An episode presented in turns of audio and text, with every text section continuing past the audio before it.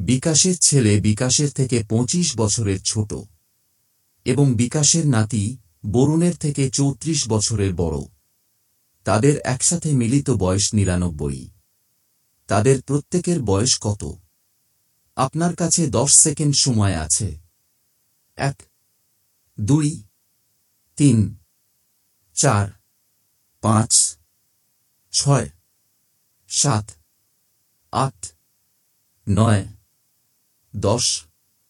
বিকাশের বয়স যখন পঁচিশ বছর ছিল, তখন বিকাশের ছেলে জন্মগ্রহণ করেন এবং ছোট্ট বরুণ তার চৌত্রিশ বছর পরে জন্মগ্রহণ করে।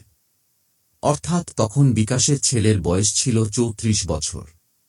তাই বিকাশের বয়স তখন উনষাট অর্থাৎ পঁচিশ যোগ চৌত্রিশ বছর হতে হবে। এটিকে বিকাশের ছেলের বয়সের সাথে যোগ করলে তিনজনের বয়স পাওয়া যাবে, অর্থাৎ উনষাট যোগ চৌত্রিশ তিরানব্বই, কারণ ছোট্ট বরুণের বয়স তখন শূন্য। তিনজনের বর্তমান বয়সের হিসাব করতে গেলে এতে ছোট্ট বরুণের বর্তমান বয়স যোগ করতে হবে। অর্থাৎ যদি ছোট্ট বরুণের বর্তমান বয়স এক বছর হতো, তবে তিনজনের সম্মিলিত বয়স ছিয়ানব্বই হবে, কারণ প্রত্যেকের বয়স এক বছর করে বাড়বে। তাই ছোট্ট বরুণের বর্তমান বয়স দুই বছর হলে বিকাশের বয়স হবে একষট্টি। বিকাশের ছেলের বয়স ছত্রিশ এবং তিনজনের বয়সের যোগফল নিরানব্বই হবে।